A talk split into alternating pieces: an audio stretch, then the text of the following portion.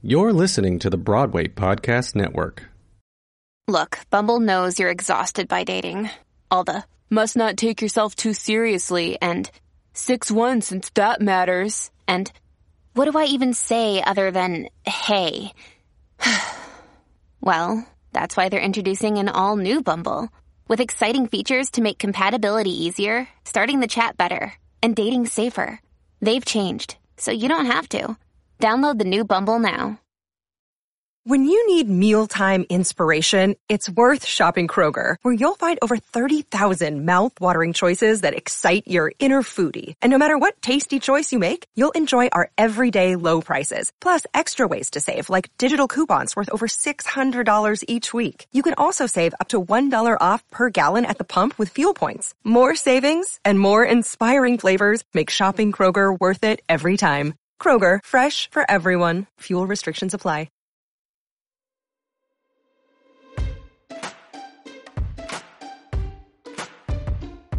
Hey, queers. Did you miss us? Welcome back to the second half of season two of Thesis on Joan. And today we're featuring an interview with Ryan J. Haddad.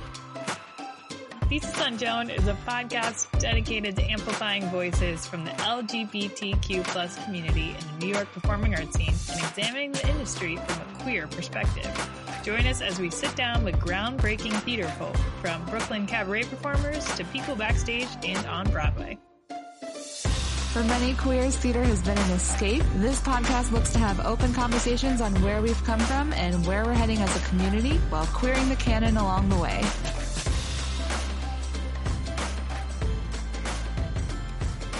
How's it going, Holly? It's good. You know, we're in recording this at the end of August and I am in Ohio for the next two weeks. So excited to be out of the city and, uh, enjoying some like more nature backyard time, which is great. Yeah, you picked a good time. I, I hope by the time this comes out on September 8th, it's not 90 degrees, but Yeah. It is stranger things have happened. it is also 90 degrees here, but it just feels more manageable in the Midwest as opposed to the city.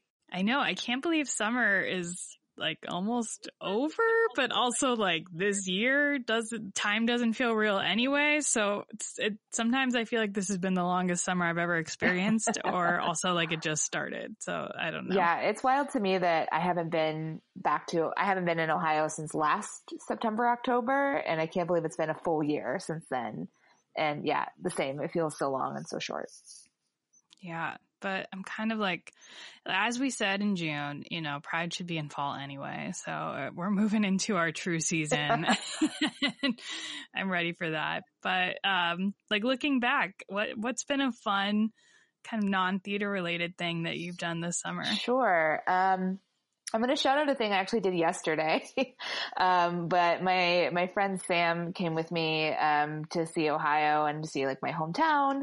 Uh, they've never, um, been here with me before and, uh, they are also a giant like fantasy sci-fi nerd and they know so much more than I do. I've learned a lot from them. And we went to this place called Otherworld in Columbus and it's like a, a museum gallery interactive art space um, where it like immerses you in fantasy and sci-fi worlds. And it's like 40 different rooms that are kind of like mazed together with like secret doors that you crawl through or like you push things and they open and it's all interactive. You like touch everything and like things do stuff. Um it's a lot That's of so cool. yeah it's so cool. Like the art is amazing. The set design is incredible. There's lots of like really cool projection work and lights. Um yeah so if you happen to be in columbus ohio i highly recommend this. It's really fun. It's great for like the whole family um, if you partake in any illegal substances, I would say that would be pretty incredible if you did that beforehand. um, it is really, really fun. And yeah, if you like fantasy and sci-fi, it's going to be awesome for you. I love a Columbus recommendation. like, I know my friends Amy and Allie listen to this show and they live in Columbus, so you guys gotta get out Oh, there. great. They they probably last time I was there they took me to like glow in the dark putt putt. So Columbus has a lot of stuff going on. Yeah. I can't, they should really bring this to New York. It would do so well there. it is a mm-hmm. lot of touching for COVID times because you go and they're like, touch everything. And, oh but they do have like yeah. hand sanitizer in every single room. So I had to just like prevent myself from doing it 50 times while we were there, but I was very conscious of like not touching my face. Yeah, you know, the new, especially as we hopefully see more like interactive theater, like walk through type theater. That's, that was like a good precursor to what that would, Mhm. what that would be. yeah. Um, yeah. Is it like a permanent thing? Is it, or is it's not a temporary installation? I think it's you know? permanent. It's in this like abandoned strip mall building. Like it used to, It might be the best part yeah, of it. it looks like you go and it looks very sad from the outside because it's like there's three giant department stores on the other sides of it and they're all empty and closed. And I don't know, it's like an old JC Penney's or something that has been totally transformed into this like beautiful other world. Amazing. Yeah. That's so great. Yeah. What about you? What was the, your best non-theater thing from the summer? I'm gonna cheat and say two because one might be like that's your favorite summer thing. It's just something that happened in the summer. But um the first is uh before my partner uh, she's back now, but she was on tour for a bit. We just like spontaneously like went up to um Harriman State Park for a day and did some like kayaking and just like brought beers and food and like sat by a lake and it was so great. Oh, that sounds It's just, like, so relaxing. Like we kayaked for like, we even like took breaks during kayaking. Like I kind of just like took a little sit up nap Uh-huh. like halfway through, which was great. Um, so that, that was fun. Hopefully some more good fall outdoor time. Um, coming up. And then this is the one that's not summer related, but it's brought me so much joy is I, um, have treated myself to the Marvel Unlimited comic book app.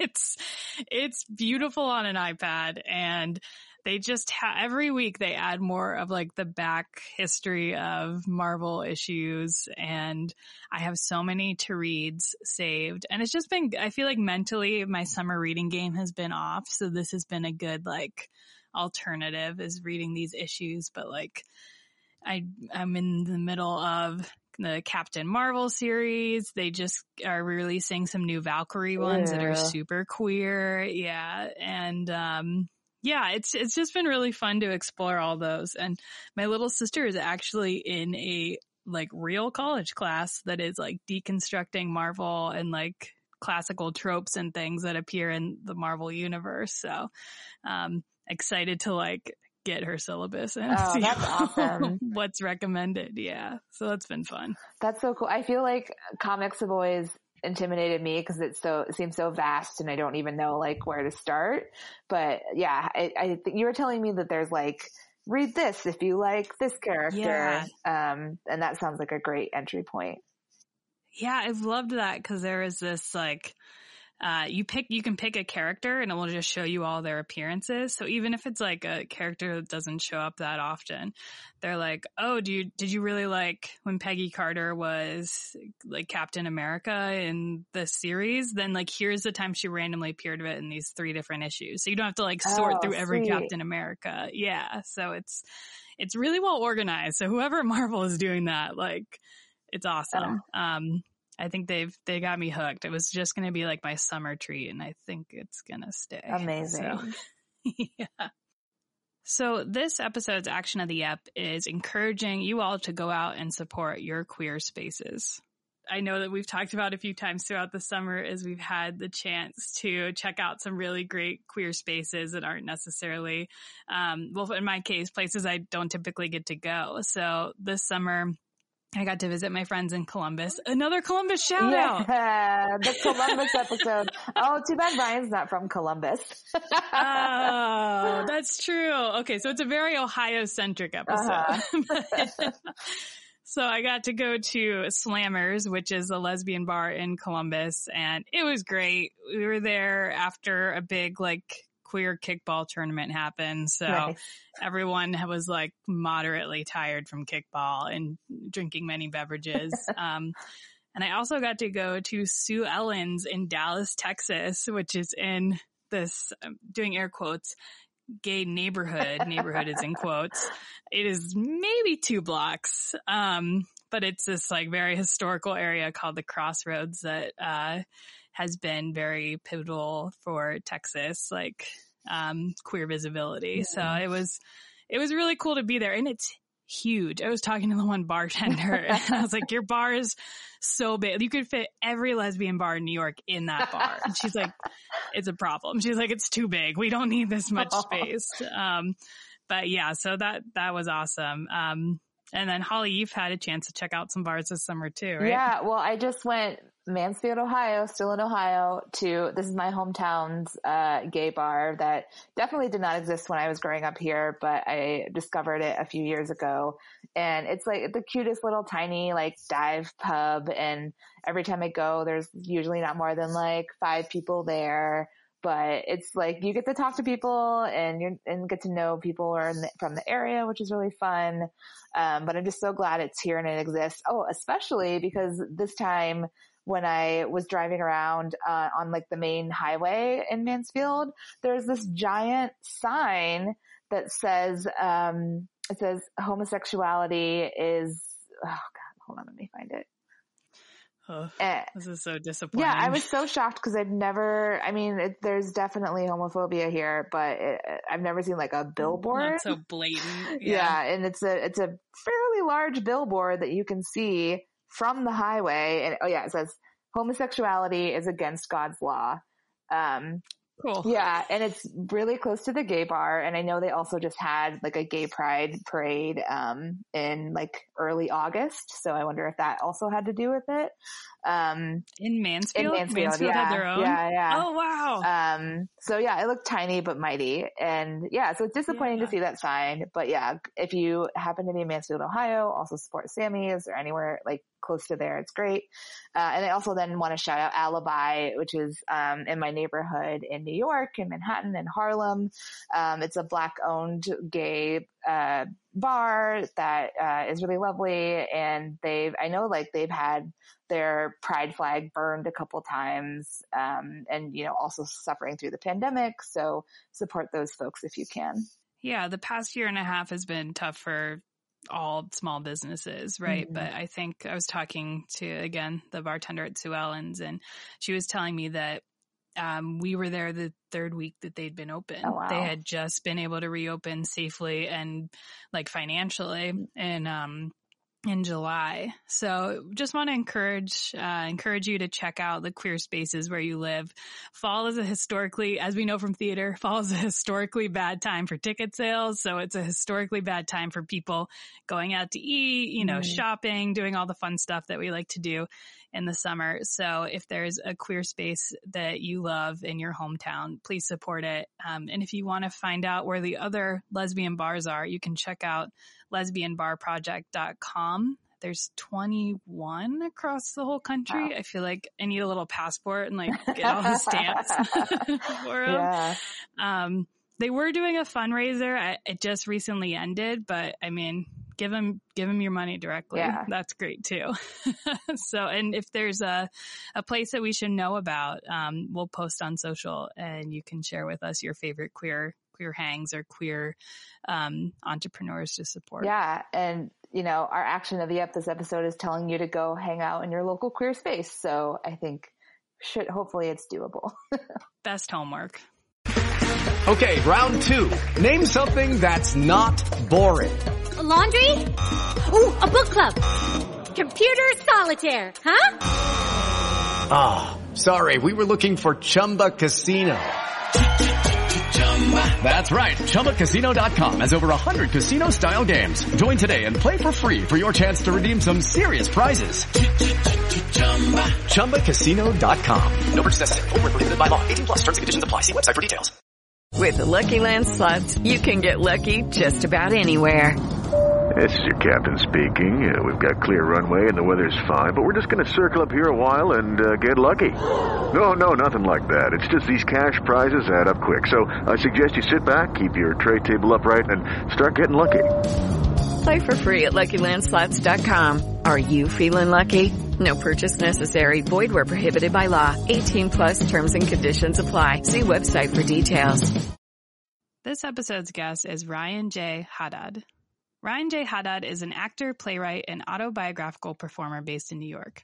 His acclaimed solo play, Hi, Are You Single? was presented in the Public Theater's Under the Radar Festival and continues to tour the country. Other New York credits include My Straighties, Nor and You Go to Hogwarts, and the cabaret Falling for Make Believe.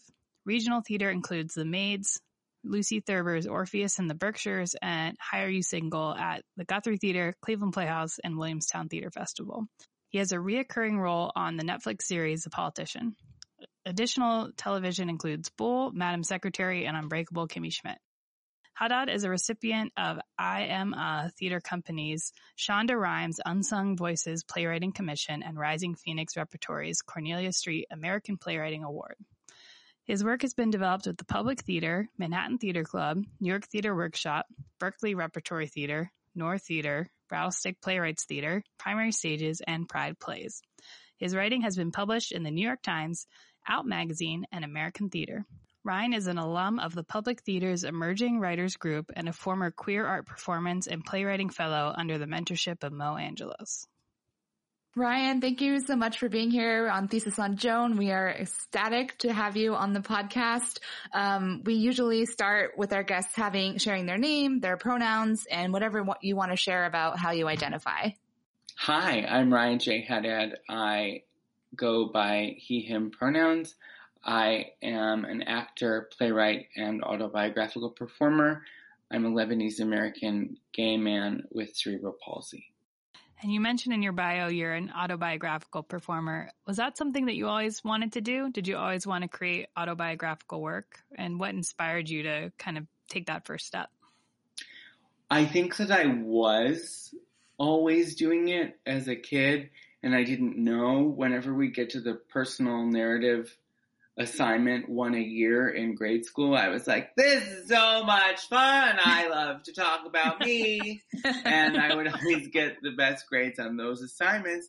And then I did, I was just reminded of this over the weekend at a family event. I had a newsletter called the Ryan Haddad Monthly and then the Ryan Haddad Quarterly. and that, uh, that lasted for about uh, three years as the monthly and three years as the quarterly from 10 to 16 so I was doing this in different forms. I didn't know what that meant. I didn't know if I was going to be a journalist. I didn't know if I was, everyone said you should be a theater critic because you want to write and like theater. And I was like, no, uh, I'm not going to be a theater critic. But in college, there were sort of two things that happened. One was I took a class called writing essays in the English department. I was a double English and theater major and I thought writing essays would be like how to make a peanut butter sandwich or the history of the Roman Empire or something. And I learned that essays was a legitimate genre that didn't just come around once in once a year in grade school, but that you could write personal narrative as your whole career. Uh, and so then I thought that I was going to do that. And then in my sophomore year, it sort of all coalesced because the um, theater department, one of my favorite professor, Dr. Ed Kahn, brought someone named Tim Miller, who is a very famous, internationally acclaimed queer performance artist, solo performer, who's been doing it since the late 70s, early 80s. And he does these things. He did, but does. I mean, the pandemic is changing how everybody works. But he goes around to colleges and teaches workshops in autobiographical performance. He does not call it that, but that is what he's doing because he is extracting from your personal life and making you tell a story on the stage. So that is what it is. And his workshop is what put me on the trajectory to write plays that are first person autobiography pieces of theater. Was there an initial one that you performed, like the first one that went from page to stage? The first thing I did in his workshop was a three minute piece, it, probably five minutes. It's hard for me to observe rules. Uh, but it was supposed to be three minutes and it was about sort of the expectation of being an actor, the expectation of being an artist on the stage and basically the barriers placed in front of me not by my own skills or talent but by the people the adults whether it was the professors at that particular university or you know acting teachers going all the way back to my childhood who were were going to put me in a corner and say this is all you're able to do because you walk with a walker on stage and so I did a piece about sort of trying to break out of those boundaries and live authentically or perform authentically with my body as it is, which includes when I'm walking uh, a walker. And so that was a very short, that was the, I guess, would be the first in the set of workshops. And then I did four workshops with him that uh, before I graduated college. So over the next three years, I continued to basically study with him, and he's the one who said you need to do a full length piece, and that full length piece was my senior capstone, and is the play that I still continue to tour and perform. Hi, are you single? Um, which is about sexiness and disability and trying to date or have sex or everything in between those two those two things. So the I guess the answer to your question is hi, are you single? But it isn't like that's a show that is a 20 year old relic that I I don't dust off of the trunk. It's something that I still perform and will perform continuing in the years to come. I'm I'm gonna jump Megan down to the question about how Are You Single. Yeah. Uh, we we watched the Woolly Mammoth production uh, online and it was it was beautiful. Um, so you performed this for over four years ago in the Under the Radar Festival, and you continue, like you said, performing it now. How has it evolved over the years, and does it feel different doing the show now than it did in 2017? Right. So 2017 was sort of still midway through the journey. I mean, I was doing it. It, I performed it in the studio theater at my college before I graduated, and that was in 2015. So it's been six years at this point, over six years. And what I can say is that every story that was in the original performance production at school is is still in the play, but they've been trimmed and tweaked and tucked thanks to my wonderful director Laura Savia over the years, who's acted both as director and dramaturg, and made room for more stories. So I didn't cut any stories, but I cut a lot of time in order to get back up to the original running time of an hour with new, richer, deeper, more mature material that I hadn't amassed in terms of life experience uh, when I first performed it at school. And even some of the stories in the later part of the play in which I start to, the tables turn and it goes from me being radically discriminated against to me rad- radically discriminating. I don't know why I said the word radical, but in either case, but you know, the tables turn and especially in this last production for Woolly Mammoth, we really sort of dug into, okay, now I'm 28. I was 28 at the time we filmed it. And my reflection on this sort of era of Ryan being an asshole has to has to evolve along with me as an adult and and really sort of you know confront my own prejudices instead of not that I was sweeping under the rug. I mean, I had done the show for years and people within the marginalized communities that I was depicting in those scenes would come up and say, thank you. Thank you for your honesty and thank you for telling a part of our story that often doesn't get told within your story. However, um, you know, Maria Manuela Goyanes, who is the artistic director of Woolly Mammoth, said, you know, I know that you have more to say. I know that there's a way to deepen this and and kind of cut to the chase a little bit instead of instead of trying to be too delicate, just go for it. And so I went for it. And that is, I'm hoping, who, who knows, but I'm hoping that that was sort of the last major rewrite and that now I can just memorize that script as it is because every time, every time we change words, it's like, oh my gosh, I have to learn it all over again. and, and so, uh, but the writing is, it's, it, it feels completely different. It feels completely different than six years ago and somehow also exactly the same. And to that point, I I know like personally, well, something Holly and I were talking about was like the show also made us very nostalgic for like being at a gay bar or just mm. like these, you know, basic, the scene where you dance with the member of the team is like mm-hmm. seeing that you know, this past year, what was it like performing a show about that's so much about making connections in a time when that is so difficult in the way we traditionally think about it? I think with all, like all good art, all good pieces of, of work, um, even if not a word had changed, the time in which it's being viewed affects the way the audience reads it and affects the way that I perform it.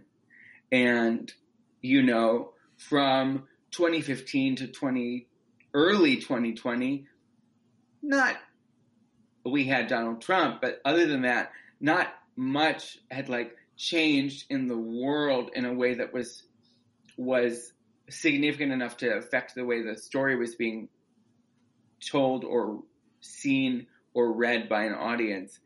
And then we have this pandemic and it's like, oh my God, um, this is a whole play about making connection and we can't connect as a species.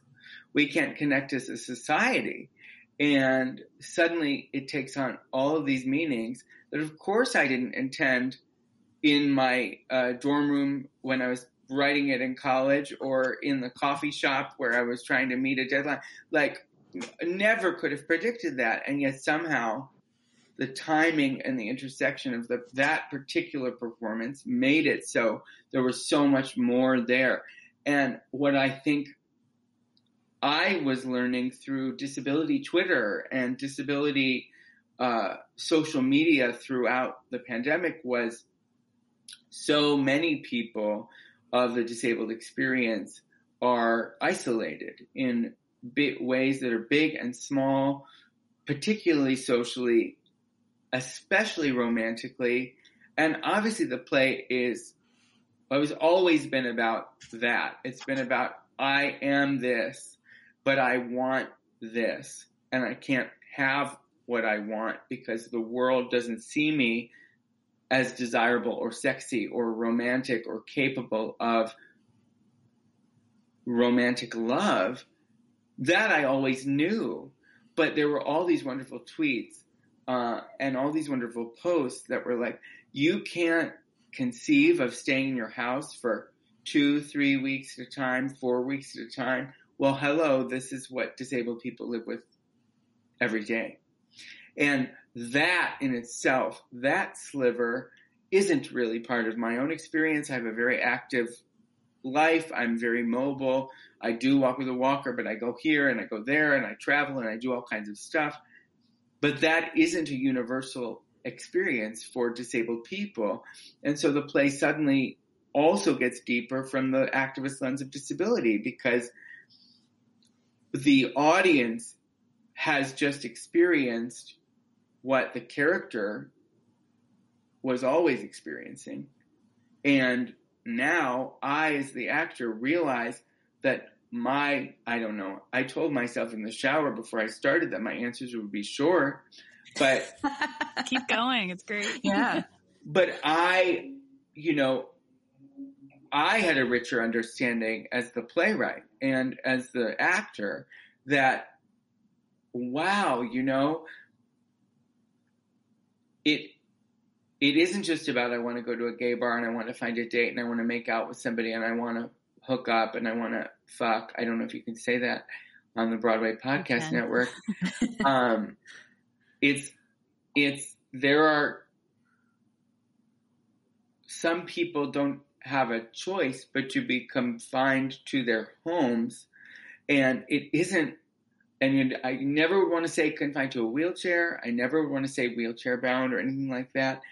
Nothing that is uh, demeaning in terms of people and their movement through the world, whether it's a physical disability or mental, emotional, social, cognitive, all kinds of, there are different ways in which we as disabled people or deaf and disabled people are isolated.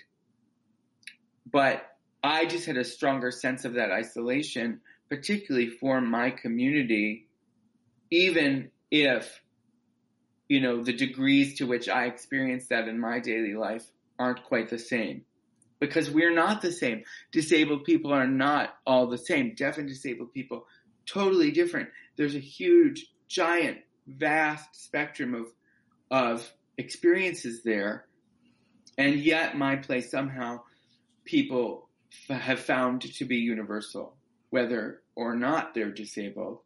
Uh, and so I think it was made even more so by people sitting in their homes watching me on a computer screen or casting it to their television and seeing that moment where I dance with a member of the production team who, you know, in a normal production would be a stranger from the audience, would not be a member from, of the production team, but in this case had to be in order for us to preserve that dance. We talk so much about, you know, is anyone going to want to be two feet from anyone else?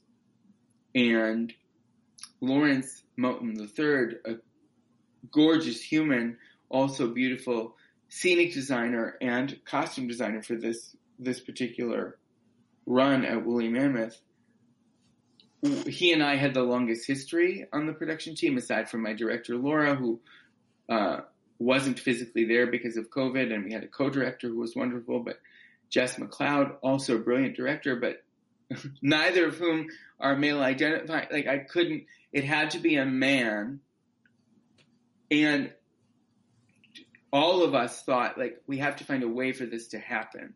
There's no way to approximate a dance. There's no way. We had thought, like, do we stand eight feet apart from each other and just talk?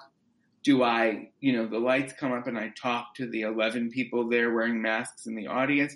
No, we needed that physical connection.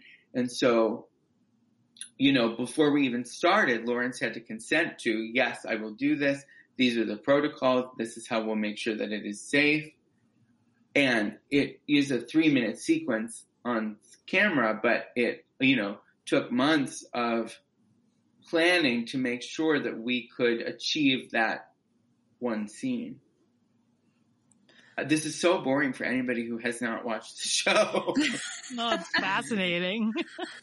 and how much work goes into, you know, this one moment, but it's definitely one that has stuck with me since seeing mm-hmm. the show. So yeah, all that, all that backstage work is definitely worth it. Um, yeah, and thinking about you know your newer work, um, we're really sad to have missed the the dark disabled stories at restart stages that just happened uh, from when we are recording last week. Uh, can you tell us a bit more about your newest autobiographical work and when we can all mark our calendars to see it again? Uh, we did see a tweet that said, "We'll see you in 2022." I did do that because I'm covert. Um, Dark Disabled Stories is different in tone and different in form.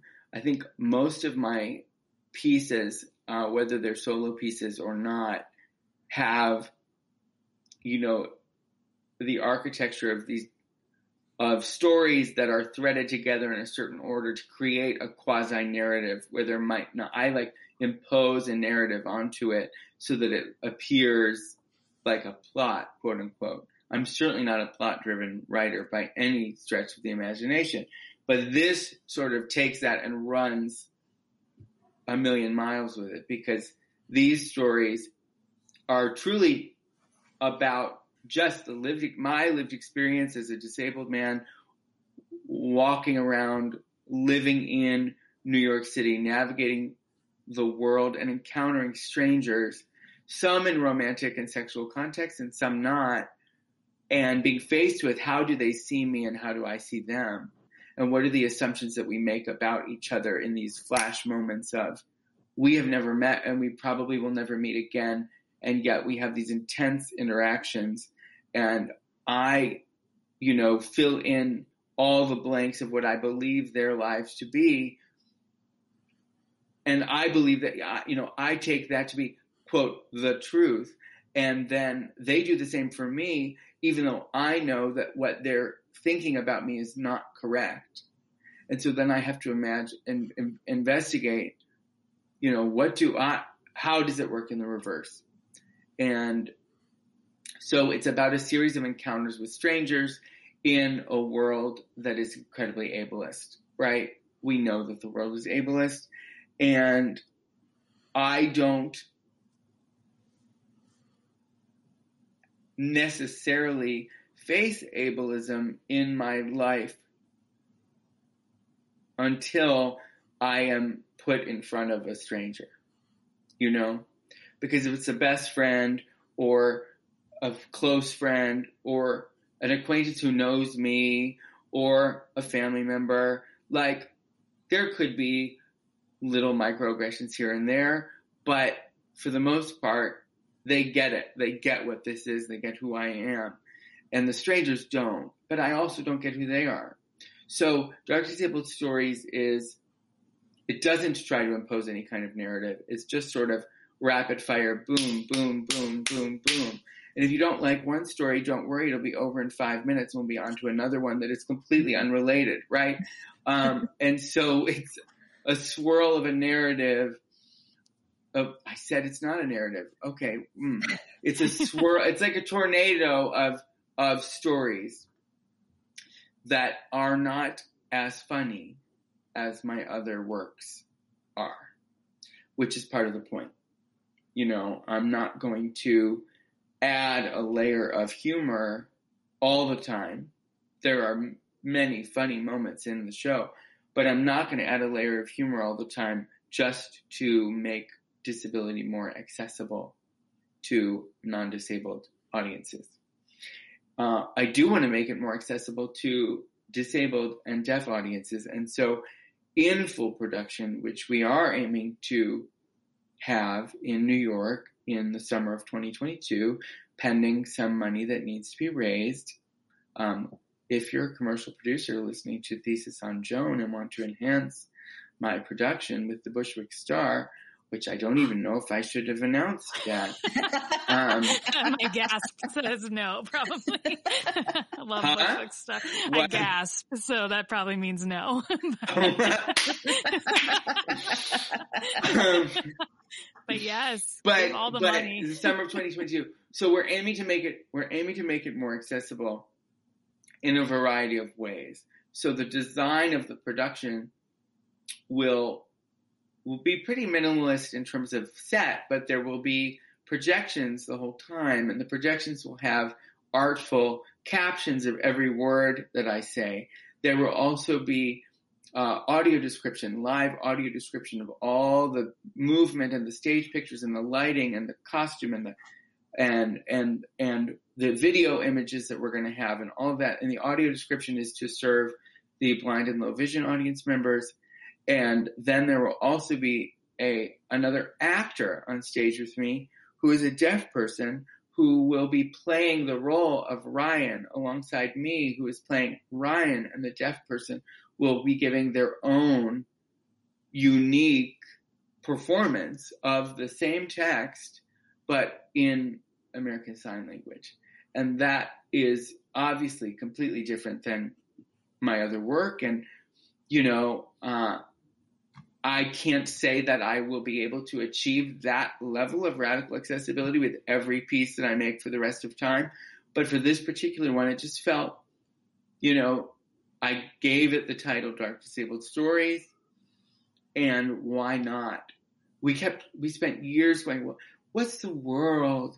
Am I sitting around a campfire? Am I in a walk-in closet like Carrie Bradshaw? Like, what does it look like? And then we realized it doesn't have to look like anything. The look and the design can be to advance um, access in an inclusive and and integrated design, you know, and that design we hope will also encourage deaf and disabled audience members who would not normally attend a Bushwick Star show or an off off Broadway show or an off Broadway show to come and to feel and to be represented in a way that never purports to cover everyone's experience, but somewhere in this hour plus, you will find something about yourself.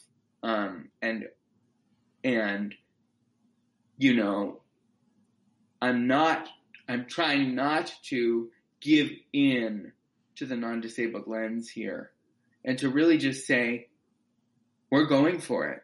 There's sign language, there's captions, there's audio description, and there could be other elements of, of access and inclusion that I'm, I'm not thinking of right now. Uh, but that is what we're aiming to do. Also why we need to raise some more money because access is expensive. Access being expensive is never an excuse not to have access. You need to make access a priority and put it in all of your budgets for all of your productions and make theater uh, accessible truly, not just in a monetary way, but in a way that is says you are welcome here, uh, both for audiences and artists and practitioners alike. And that is the end of that speech. Um, a wonderful one, though. June, June of 2022, produced in association with, no, produced and presented by the Bushwick Star in association with a theater to be announced at a location to be announced. That's wow. so exciting. Yeah. if we have to cut that, let us know. but we're very excited to be sharing that news. Um, and hopefully and that sets yeah. such a precedent for the rest of the, the theater industry too. Like, this is exactly how you can be more accessible. Here's how. Just do it. Right. And I mean, I've already given myself an out. Like, I don't know that I will do Hi, Are You Single in that form, you know, in terms of having all of the points of access happening at the same time at every performance. Like, there, and I, I don't also want to feel that I have to hold up that mantle as an artist every single time because there are certain plays. I have a family play that is multi-character with seven actors, including myself, in which I'm still playing the character of Ryan, but it's about, it's a gay generational story. And, you know, seven actors plus three modalities of access at the same time, probably not going to happen. But there are still ways where you can meet in the middle, right? You can have more audio described performances. You can have more captioned and ASL performances. Like you don't have to do one per run or two per run. You could do one per week or something like that. Um, but in this case, I said, well, I want to do it for this show. And it's not going to say that that's the version of access that's true for every production at every theater, but it's a way of, it's a way of offering and sharing space that I think a lot of disability arts field practitioners and uh, people and collectives and initiatives have they've been doing this for years and decades. And i learned about it through them. I did not learn about it through theater. Primarily i learned about it through dance from people like Alice Sheppard and kinetic light and Jerron Herman, who I just adore. Um, beautiful, wonderful disabled artists who had to show me what was possible in a live performance space because theater had never offered me that. And so I said, well, why not, why not give it a try and see what it's like to put that into practice? And in the process, the audio describer will be a, you know, another disabled person per- performing live every night. And, uh, obviously the deaf actor is a deaf actor. So that is also, I'm talking about employment of other, of other deaf and disabled artists within the context of an autobiographical show about a boy named Brian who happens to be gay and horny and walk with a walker. And I feel like that's even as you were saying that, you're like other forms of accessibility that I just don't know about. I love like it, hopefully more theater people see that and be like, okay, there's not like two boxes you check and it's like, this is accessible now because we did audio captioning or like one sign performance. No. So it's like just, No. you don't even know the realm of accessibility that needs to happen in many instances. Correct. And I keep saying about this show as we try to, you know, dance around and beg people for money.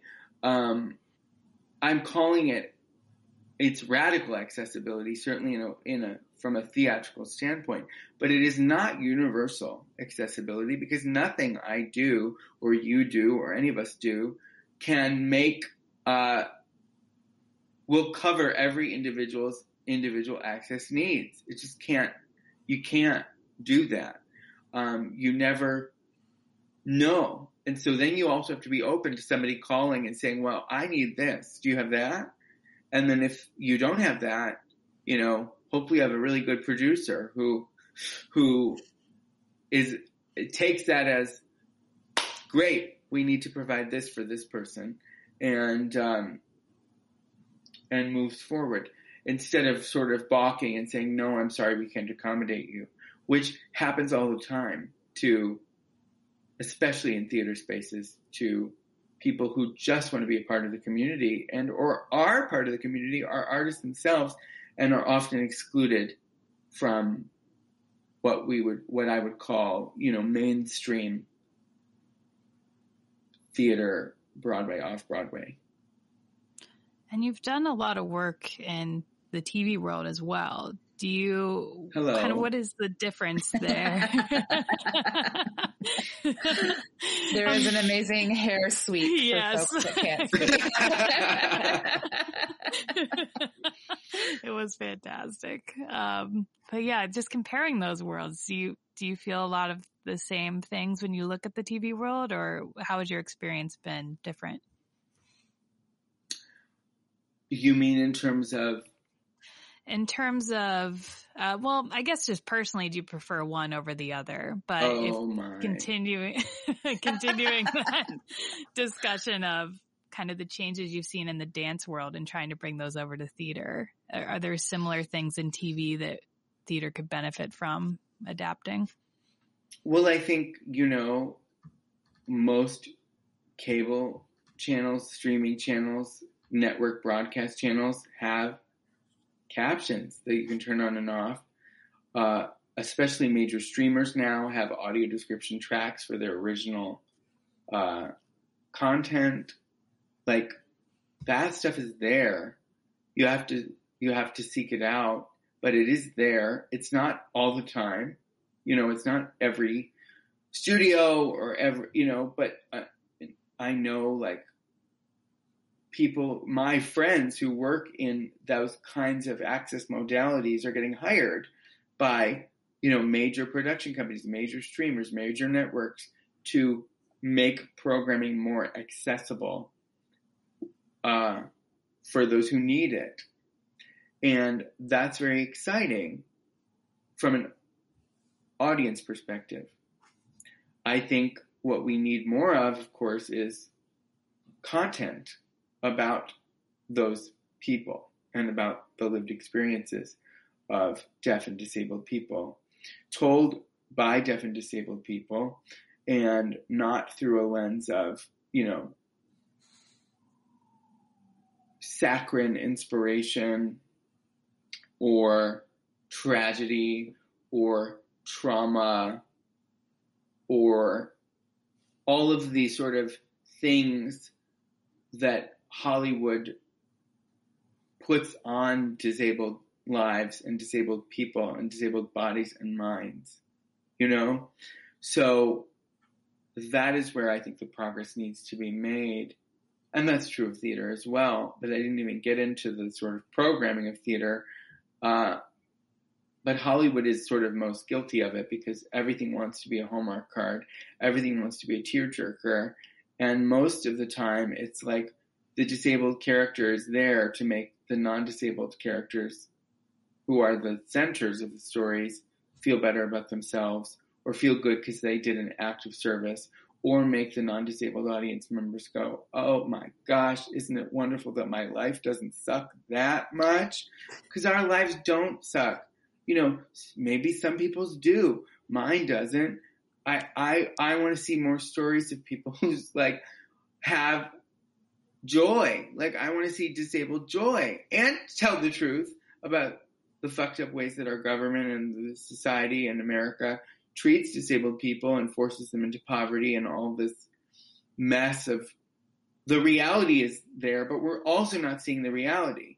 You know, if if we are being shown trauma, it's not because this is the truth of the trauma that is inflicted on us by the government or by the country.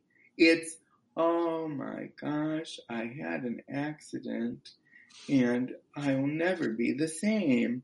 Like, no. And they don't want to tell the true stories because then they have to, they implicate themselves. Then they have to be held accountable for, for the, the drama of the real world. Instead, they want an easy story that they can tie up in a bow and bring out their tissues for. Um, and that is not great. That is bad. it happens all the time. Uh, oh dear. Oh my. Do I even want to? Oh no. There was a big, well, there was a big moment on, on, uh, a big moment on Twitter about a week or two ago with, I don't know when this is coming out, but there was an article in the Washington Post that was about the women who don't get paid to care for their disabled male partners or former partners. And it was a completely ableist story in which the disabled people had their voices almost completely erased and were treated as burdens. And isn't it sad for these women that they have to take care of their men? There are so many problems with this story, mostly because it was very heteronormative and suggested that only male people get in accidents and become disabled. And also, you know, continues to perpetuate the notion that we are burdens to society and that like people's lives would be better off without us in it.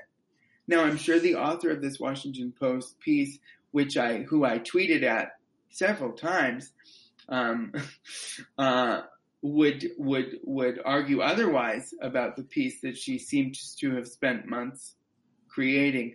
But why such a piece in a really prominent journalistic publication would not be told from the perspectives of the disabled people when the issues that are actually being raised in the piece are about the issues plaguing the disabled community by the United States, but our voices aren't in that story. You know, we are the afterthought. The disabled people are the afterthought, which also is one of the themes of Dark Disabled Stories, my play. Um, there are a couple of stories in which you at the beginning of the story, you think that this is a story about a disabled person, and then it actually isn't, and it's about the ways in which the non-disabled people around them, the strangers around them, are confronting what it is to just be in space with another disabled, with it, with a disabled person, and it's like, but wait a minute, this isn't about you. This isn't supposed to be about you. It's supposed to be about me or that's supposed to be about that disabled person or that disabled person.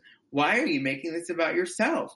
And it felt, that's why I felt this very long, long article in the Washington Post was like, and and uh, lots of um, entertainers who I really respect and admire, Maysoon Zayid and Shannon DeVido in particular. Shannon had a wonderful tweet. Um, I just feel weird talking about tweets like they are, um, like, like they are Pulitzer Prize winning, you know, entities. Um, but Shannon and Maysoon were both like, what the fuck? Also, this article is the reason why Hollywood does what it does. Because these are the narratives that society tells us about ourselves.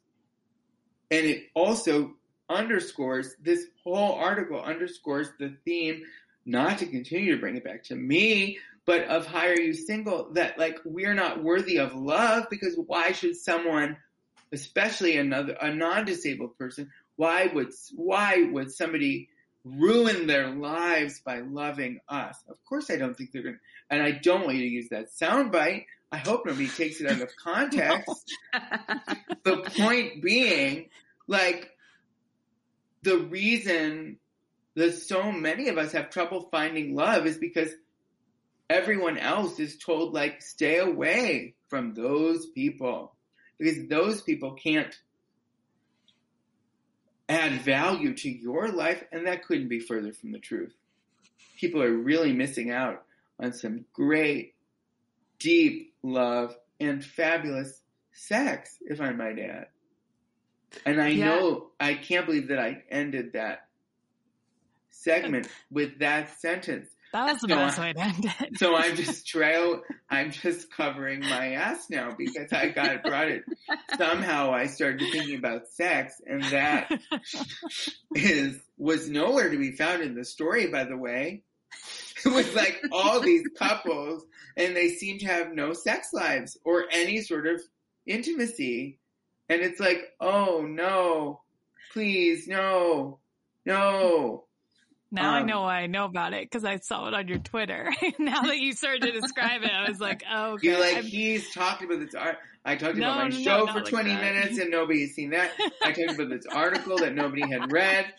Um, no, unfortunately, I think too many people read that article. So I'm sure. glad that you're talking about for it. For sure. Yeah. Okay. And I want to say something. Um, a friend, a dear friend, a social media friend who I've not yet met in person, but who I just adore, Ryan O'Connell, obviously has made his own show about being a gay man with cerebral palsy.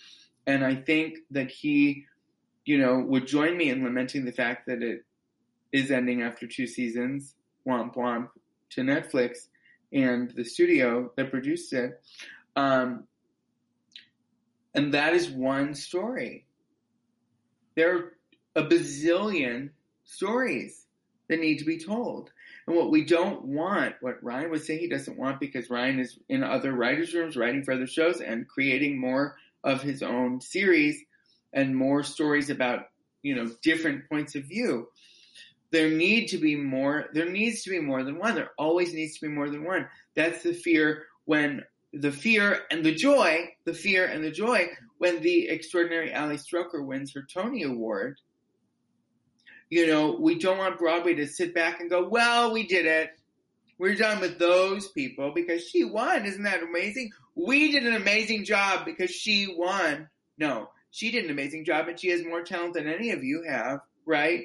Any of you in the audience with your suits on going, yay, you know, and oh, oh, I'm so happy that we gave her the, no, she earned the fucking Tony. She won the Tony and continue to cast people the way that she was cast in that revival of an old relic of a musical that could completely be reinterpreted and was made so much better by her inclusion in it.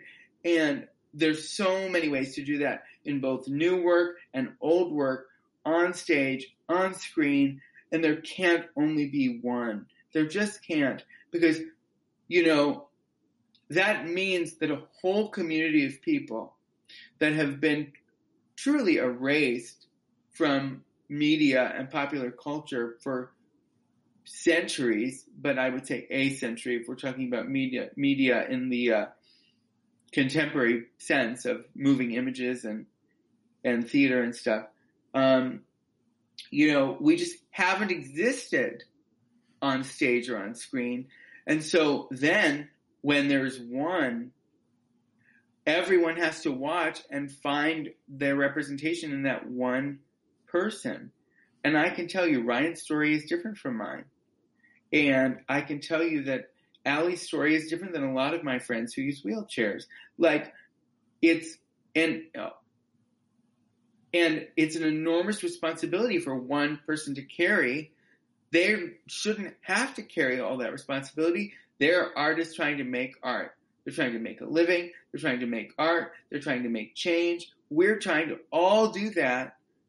But, you know, once Hollywood meets one person, they think that that's the only one that exists and the only story that exists and the depravity of stories that we've really endured um, needs needs to change and needs to explode and there needs to be all kinds of dis- deaf and disability options and there needs to be radically designed and radically written pieces and works and series and miniseries and movies and theater that says, you know, we are worthy of your attention and our stories really matter and are interesting and way more interesting than your boring, stale, trite Hallmark cards that you put us into.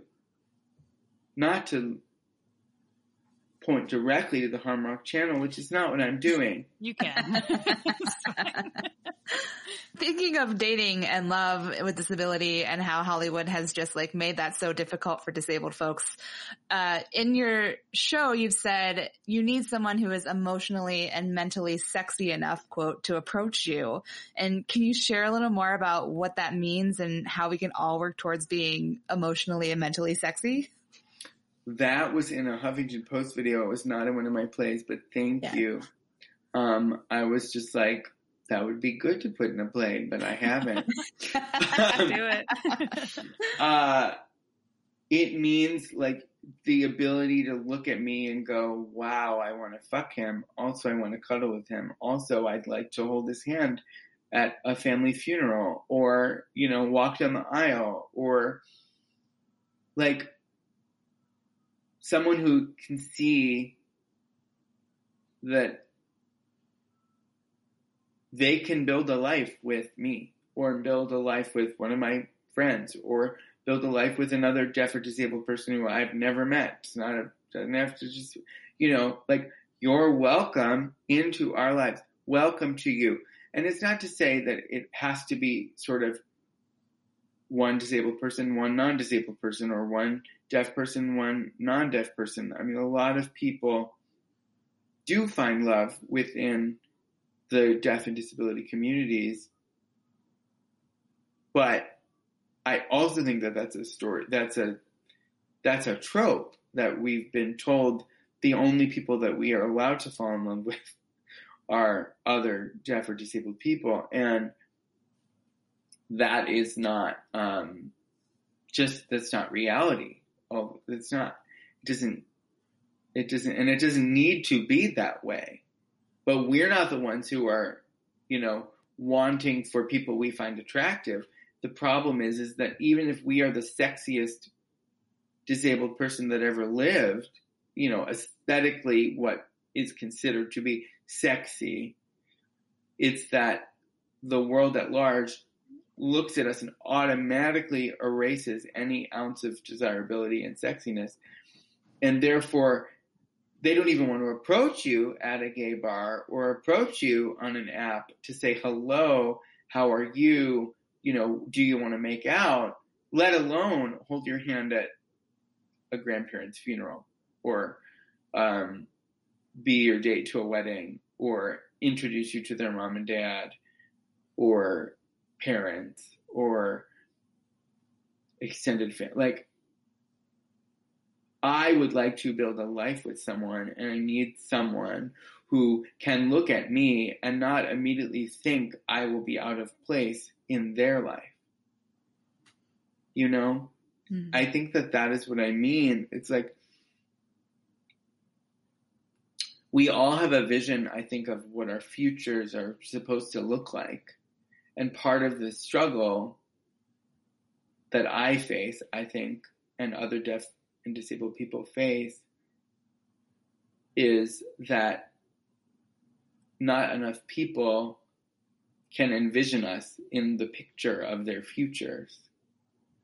Now, I'm a person who really has the problem of if we go on a first date and it's good, I'm like, great, um, and I'm registered at Williams Sonoma, and the and the linens will look like this, and we have to have this. We're going here for our honeymoon. Like, you know, I I want that future so bad that sometimes I, oftentimes, most of the time, every time, I I I run too far into that future because I have this fear, which I think a lot of disabled people do, that it isn't going to happen. That somebody isn't going to be emotionally and mentally sexy and see that we can have sex as many times a day as I want or they want, and we can really deeply, deeply love each other, and all of that is possible. It's just about what you're willing to even consider might be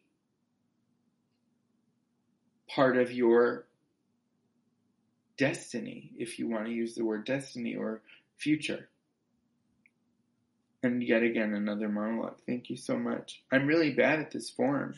No, it's great. And also, I, I mean, I've definitely been that person on dates too. So I appreciate you articulating that. Sometimes I like forget the person and skip to the honeymoon. It's like, oh yeah, I'm excited for all of these things that it will bring.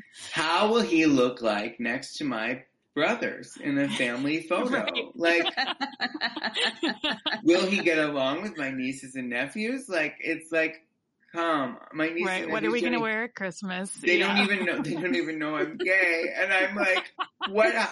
Will they play with him? Like, how will they be?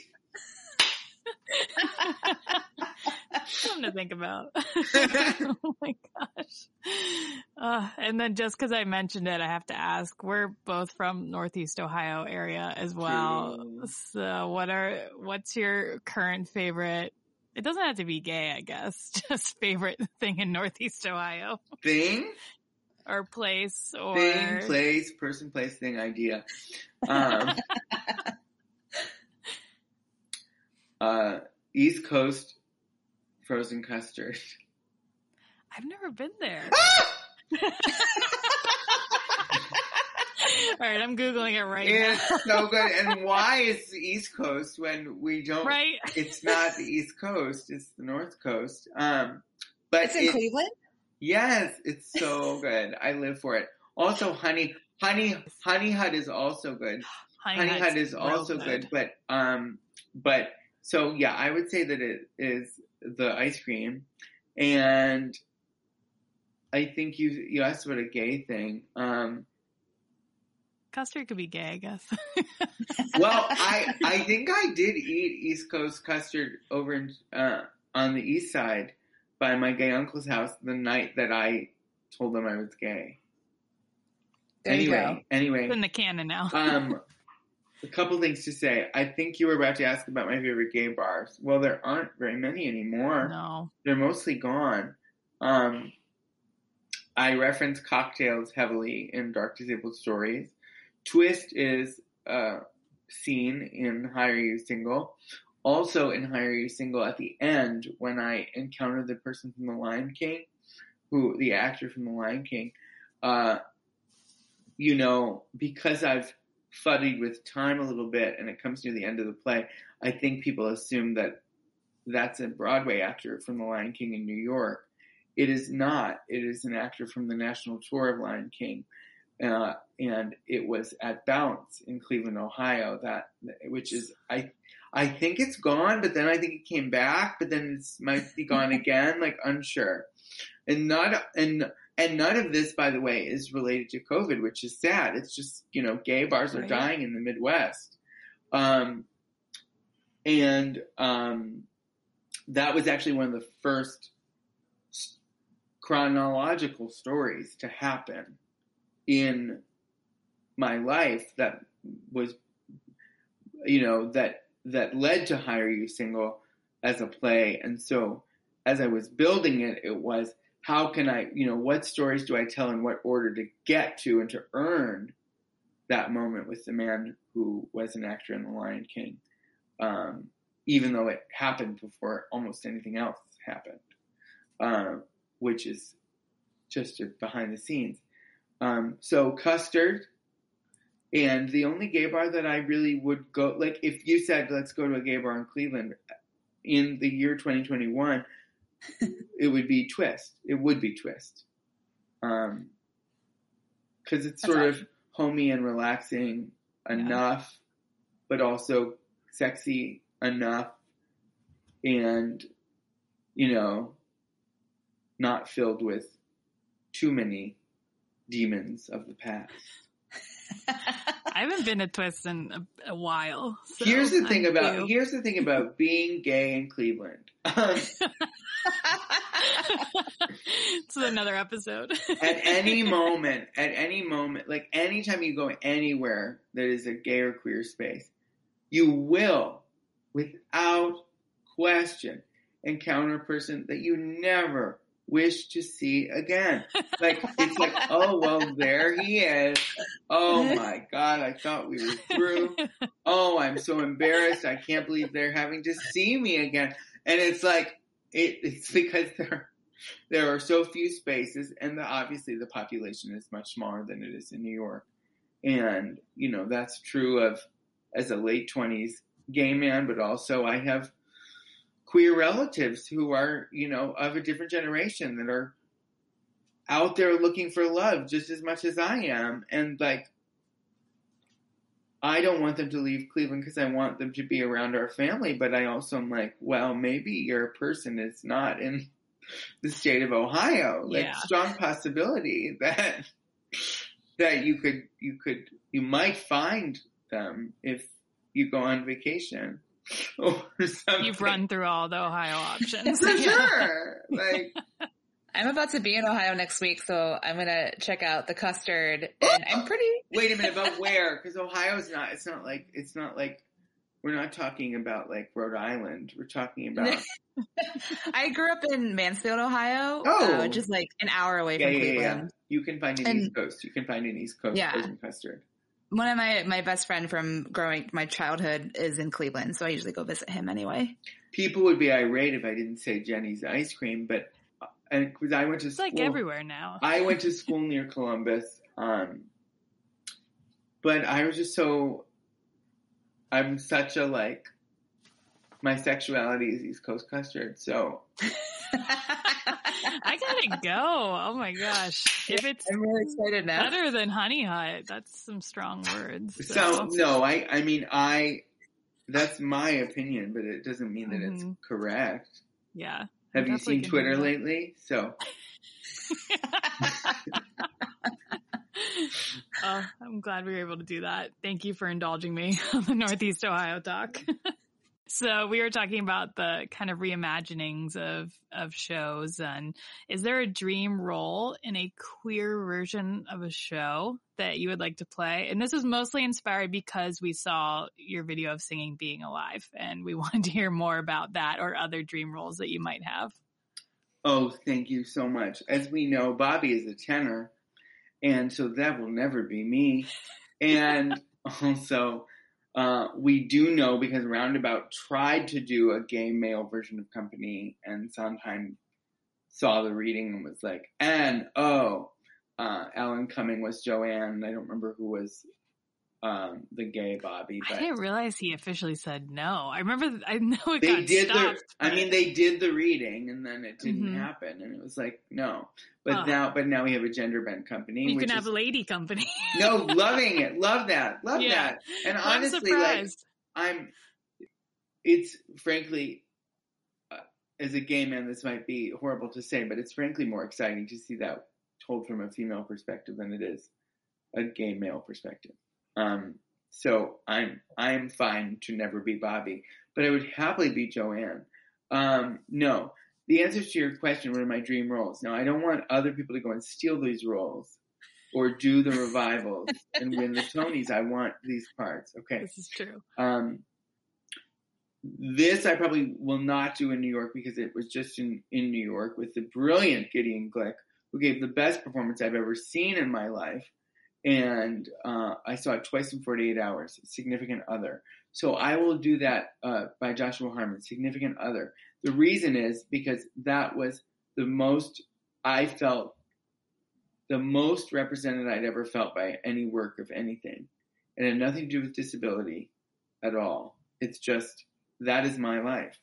The boy watching the best friends all pair off and feeling like he has no one left and he has no family um, to call his own. He has family, but he doesn't have his family that he made.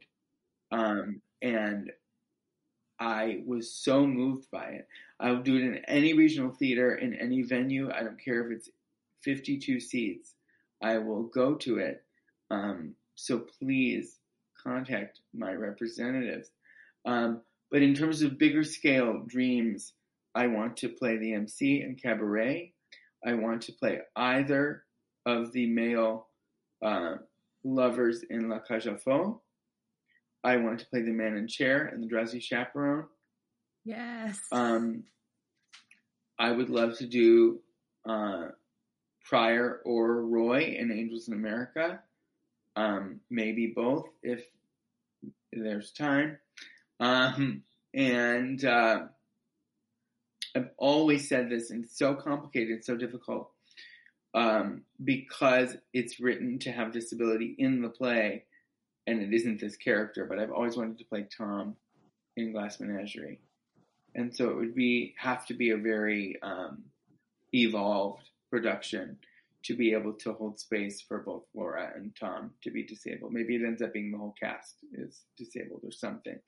Um, but that's, and you said a queer version. I mean, when I was a little kid, I did the queer versions of so many of the, of so many of my favorites.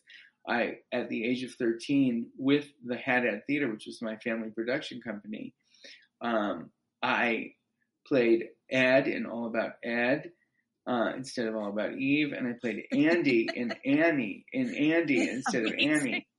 So I've been there, done that with the gender bending. Um, I would love Where to. Play, I would love to play Margo Channing, but they don't seem to know how to. Anyone, no one seems to know how to put that on the stage and do it well. Um, it always sort of fumbles and it's sad because it's one of the best screenplays ever written. Um, and ooh, I'm trying to think of one more that I would want. I would want to queer. Oh, oh, nobody wants to see me do this, but I would do. Um, I nobody wants to see me do this. Um, but I, I would play. I would love to do um, Gypsy and play. Uh, play the male version of Rose. What would your name be? I- Still Rose? Uh, in the shower in my youth, it, the name was Joe. I don't. It's not quite. I mean, what is Mama it? Joe. What do to say? Bose, like the stereo speakers. Like it can't. it can't. Sponsored by. it can't quite. No, but I also. I mean, if there was a, if somebody else, I, I would be more appropriate to play Gypsy right now. So if somebody else is waiting in the wings to play the male Madame Rose, um, cool. I'm ready for that. Wow. I, I want to, all of these to happen and I want to see all of them. I can't like pick one that's the most exciting. No, I Yeah. can't because you asked me for one, and I was like, "Let me tell you a story." They're all so great. Um, but then switching to our queer culture, Rex, uh, what, what's your current queer culture indulgence? It could be like a TV show or a movie or a book or an event. Well, I just bought tickets to see uh, Meg Stalter and the New York Comedy Festival, and we know Meg Stalter as "Hi Gay," You know who that you we all know. and also uh, Kayla on Hacks. So I missed her show at the Bell House in New York, and I bought tickets this morning, pre-sale tickets to with, and I bought two. I'm very single, so one of my friends is probably going to just raffle it off and see which friend draws that straw that that day, unless the boyfriend materializes by November. And let me tell you, I've been trying. I've been trying, and um, I've opened my heart to four different men in the year of our Lord 2021, post vaccine. Um, four different opportunities um, for me to say, I will be your boyfriend. And they all said, we should just be friends. So none of them are going to see Meg Stalter with me. And I, maybe it will be, um, maybe there will be a lover around the corner. If there isn't, which is more likely, um, I do have a spare ticket to see Meg. Um, and you could DM me if you wanted, but I don't, I truly don't promise to respond. we can definitely we we had a previous guest who was also looking for love and we uh framed that up in the episode description so we can make sure that people know that you're on the market Hi, for sure I'm still single. That is not what the sequel clear. is called. The sequel has been written, but it's not called that. and it's not Dark Disabled Stories either. We'll get into that next year when you have me back on the podcast. Yes I would love after we get to see dark disabled stories I know you'll be, you'll you'll be very scared for my well being after that show. Oh no. if you wanted to shout out um your friend for our queer give section um My friend is not queer. I'm just gonna say I don't think my friend is queer. Maybe they are queer, um, but it, it is, appears to me that they're in a hetero presenting relationship. They are a, a, a brilliantly fabulous, hugely beyond brilliant disabled person who's uh, who's had a huge social media following for years. I only discovered them in the beginning of the pandemic and felt absolutely stupid uh, for not having been on the train earlier. But Imani Barbarin, Imani Barbarin, uh, Crutches and Spice, is various handles across Twitter, Instagram, and TikTok. And the first of her TikTok videos that I saw was like somebody had written into a major publication. I think it was the New York Times. It was like, "Can I, um, you know, can I break up with my boyfriend now that he's in a wheelchair?" And it was just her like walking into frame and like staring at the camera, like, "What the fuck?" And Imani, Imani is so funny, but also um, deeply, deeply intellectual in the sense that like and thought provoking. I've been a proud, empowered, disabled person for a long time. I won't say all my life because I didn't always have the tools to be as proud and empowered as I am now. But Imani just comes at issues that don't always even present to, you know, uh, purport to be about disability at all, uh, and frames it, them in a way that really just expands my understanding of the disabled community and the disabled experience beyond myself. And Imani is a black woman, and so also is constantly talking about the intersection of, of disability and race, and um, just in a way that blows my mind in the absolute best way every single time I read a tweet or an essay or a post or watch an Instagram video. Uh, and for the most part, their their social media and website is very, very accessible in all the ways that the internet can be accessible. And so um, I just think they're so brilliant, and I want them to, you know, rise to fame and stardom. Not that they're not well on that trajectory, but I'm just obsessed with them, and I want more, more, more Imani. And I know Imani has a Patreon, and once a month or so she tweets that out to to contribute. And I can't think of a better um, writer artist communicator, member of society than Imani to um, shout out. And I know that this is a Thesis on Joan podcast. I know that it's queer as fuck, but I, I, that's where my heart is. um, Imani is my heart. Imani and I also have never met, much like Ryan O'Connell. We haven't met, but we've been very friendly across the social inboxes. Uh, and I just think, wow, wow, wow. Thank you to Imani for expanding my knowledge of what it means to be disabled. Yeah. And, you know, the disabled community intersects with the queer community. So we're all helping each other. uh, it does. The queer community wouldn't necessarily always think so, but it does thanks to the, and I would, I want to be fair. Queer people have been more accepting than gay people, but in general, it's easier to be uh, gay or queer in disabled spaces than it is to be disabled in gay or queer spaces, online, mm-hmm. offline, everywhere. Um, so there's work to be done, friends, um, and get with it when it comes to disability because we are a part of you, even if you would rather run away from us. And how do folks follow you online? I am at Ryan J. Haddad. That is R Y A N H A D as in dog, D as in dog, A as in apple, D as in dog.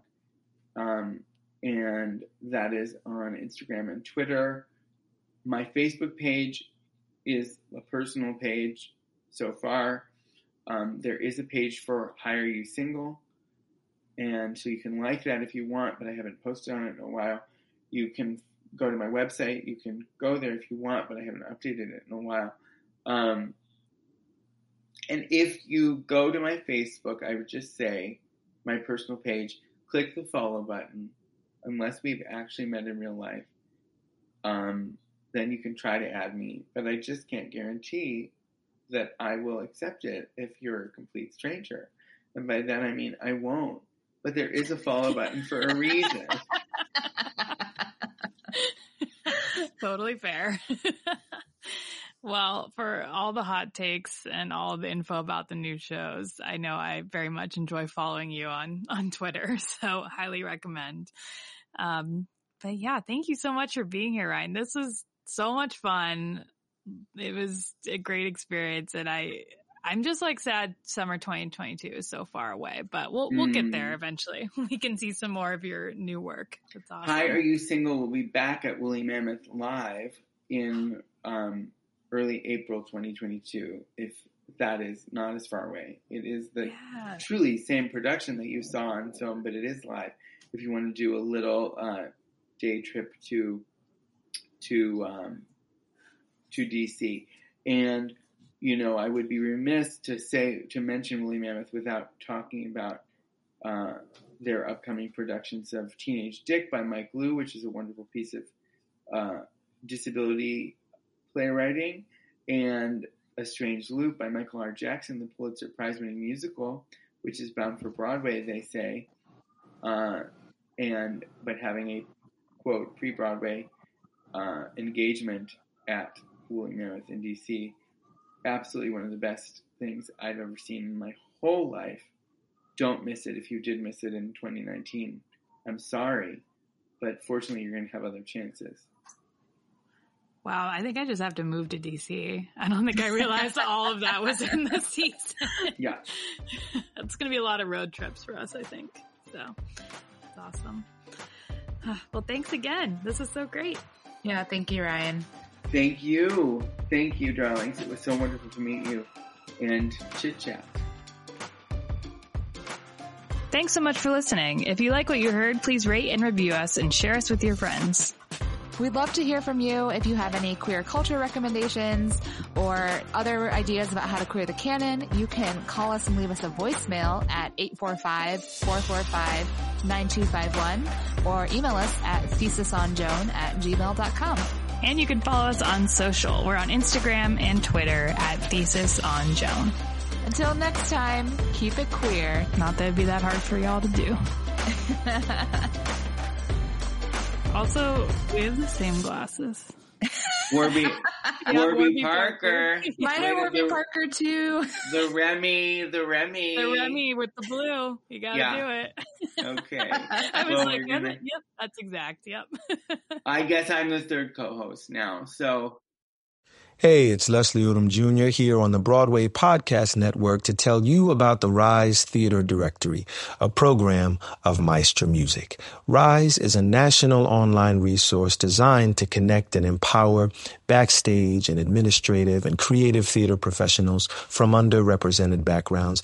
If you work or aspire to work in the theater community, this can help you find your next project. And if you hire theater professionals, search the Rise Theater Directory to find your next team. Create your profile now and get more information by visiting risetheatre.org. That's theater with an R-E, R-I-S-E, T-H-E-A-T-R-E dot org because only together we rise.